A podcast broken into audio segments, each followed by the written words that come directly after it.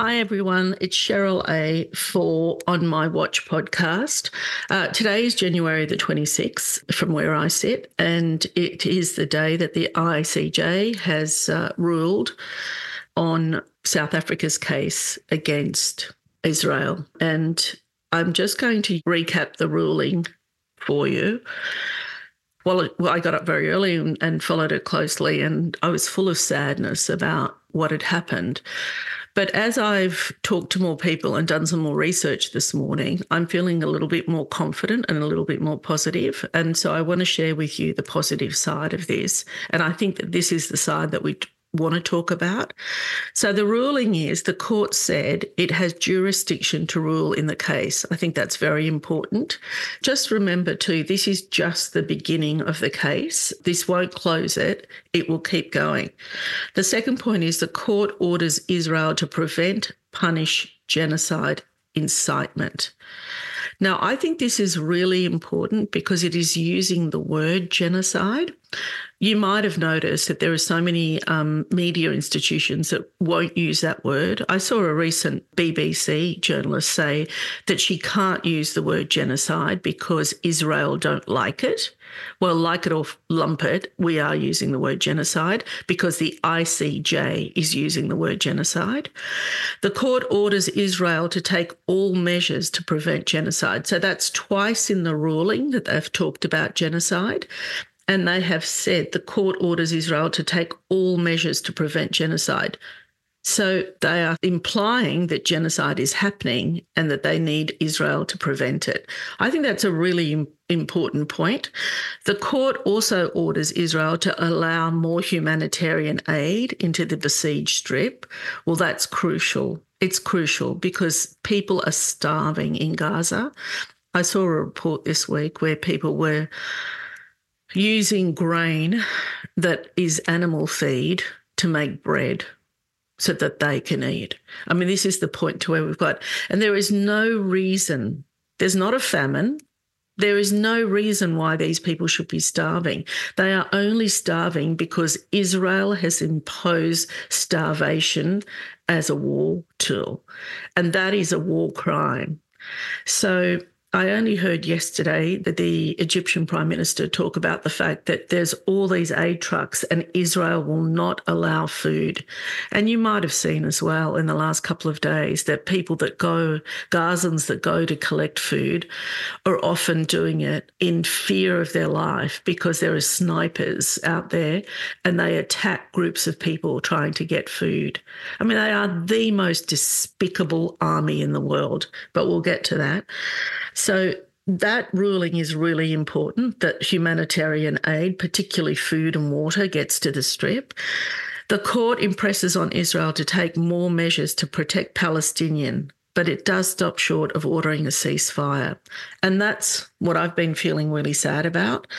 The court orders Israel to report to the court within a month. I think that those things are really imp- important. And if we turn them around, in terms of perspective, they are things that have to be done. It is a court order, right? So at the moment, they are committing genocide and they've been told to stop committing genocide. They are stopping aid. They are stopping water and food to get to Gaza. So they have been ordered not to. Now, how they interpret this, I don't know. I mean, are they going to adhere? How do you roll it out? I'm not sure how that happens, but there will be a lot of international pressure to make that happen. And it's really up to us not to stop we need to still continue to advocate for these people. You know, I've been so you know, heartened to see how many people have continued to, you know, attend rallies, attend peace marches. And we've got to keep doing that. We've got to keep sharing on Instagram. We've got to keep sharing on social media. We've got to keep being a voice for Gazans, a voice for Palestinians. Now, I've been reading a lot, as I said, since the ruling this morning, and there was this that I read that gave me that made a lot of sense about the ICJ ruling. And I'm going to read it to you. It's from a fellow called Ali Abumar, and he says this, and I think it's a really good point. A ceasefire is what you demand in an armed conflict. In a genocide, you demand an immediate end to all genocidal acts, and that is exactly what the ICJ ordered with immediate effect. He says, please stop helping Israel spin its rhetoric as a win. And I think that that's really important because they will try that because the ICJ didn't use the word ceasefire. They will try to spin that as the ruling going in their favour, but it hasn't. It hasn't at all. And they've been put on notice. And the use of the word genocide, as I said, is really important. And the fact that they must allow aid into Gaza is very, very important so, those two things that have happened from that ruling. So, we just need to keep going. I want to talk about other things as well. You might have seen one of the big stories this week was here in the United States of America, which is where I am at the moment, but this happened at Columbia University, which is in New York. And there was a group of Palestinian um, protesters, peaceful protests, mind you, students, and they were sprayed they were sprayed with chemical, and it's called skunk. And it's a chemical weapon that Israelis use on Palestinians. And even as recently as the other day, I saw them spraying houses in the West Bank. Now, that chemical makes you very, very sick. And they did this to ex IDF soldiers, well, two Israelis, let's call them, on American soil, Columbia University, New York, used chemical warfare on Americans. I mean, it is extraordinary that that could happen and happened, right?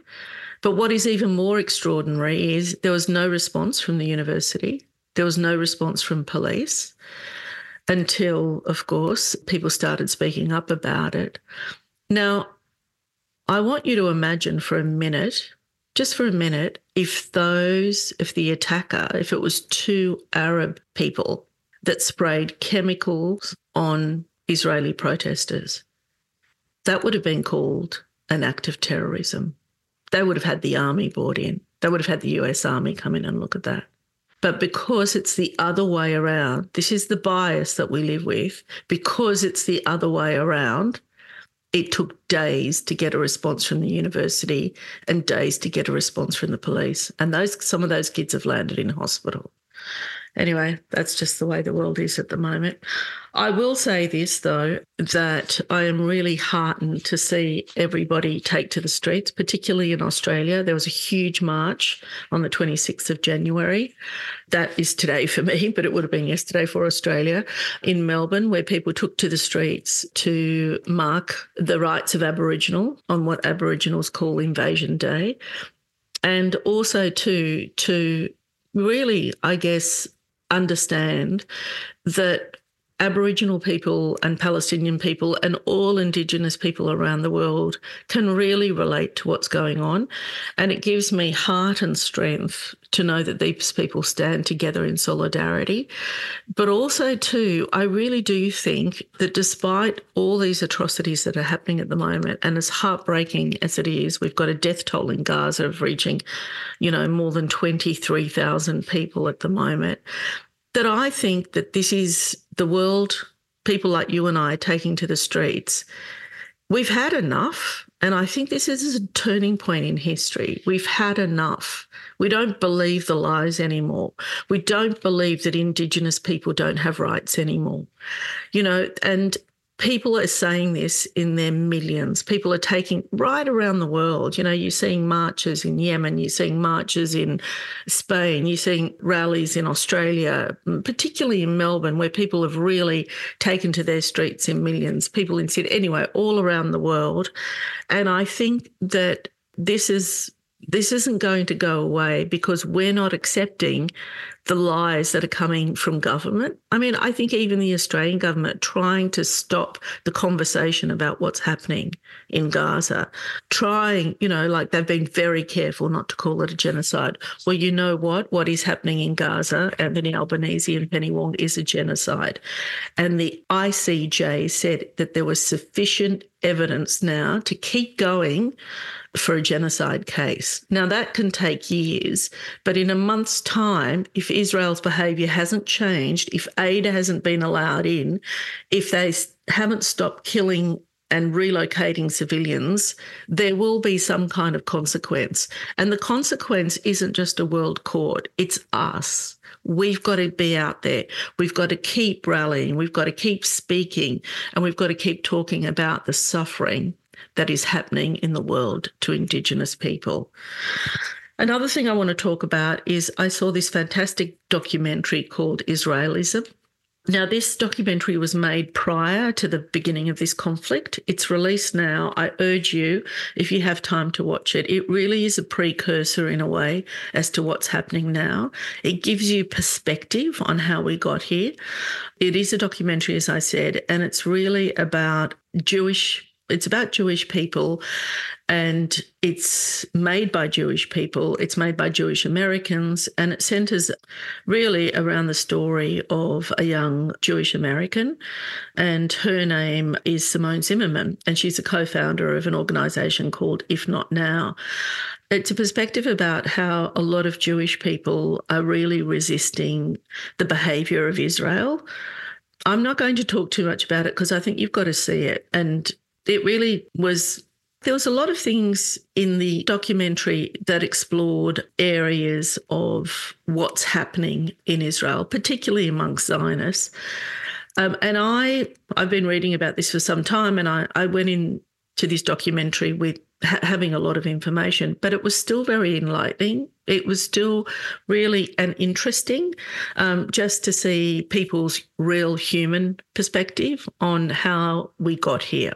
Anyway, I urge you to watch it. It's really good. Go to the website or go to the Instagram page. It's called Israelism. And I think you can hire it directly from them. That's what I did. Cost a couple of dollars. But anyway, that is something that I um that I found very useful in terms of understanding where we're at at the moment. Okay, that's it from me today. But I would like to end on a poem. Those of you that follow me on Instagram would have seen this. There's a fantastic poet, Palestinian poet called Mosab Abu Toha. I've been following him for some time. Beautiful writing. And this poem that he he writes poetry almost every day, and that's really beautiful. Find him on Instagram. But yesterday I was having a very bad day, as I imagine we're all having good days and bad days. And this really spoke to me. So I'm going to end on this note today. Some people do not feel heartbroken because they don't have a heart. One day they will die, but their hearts will continue to beat with shame. Go in peace, my friends. Until next time.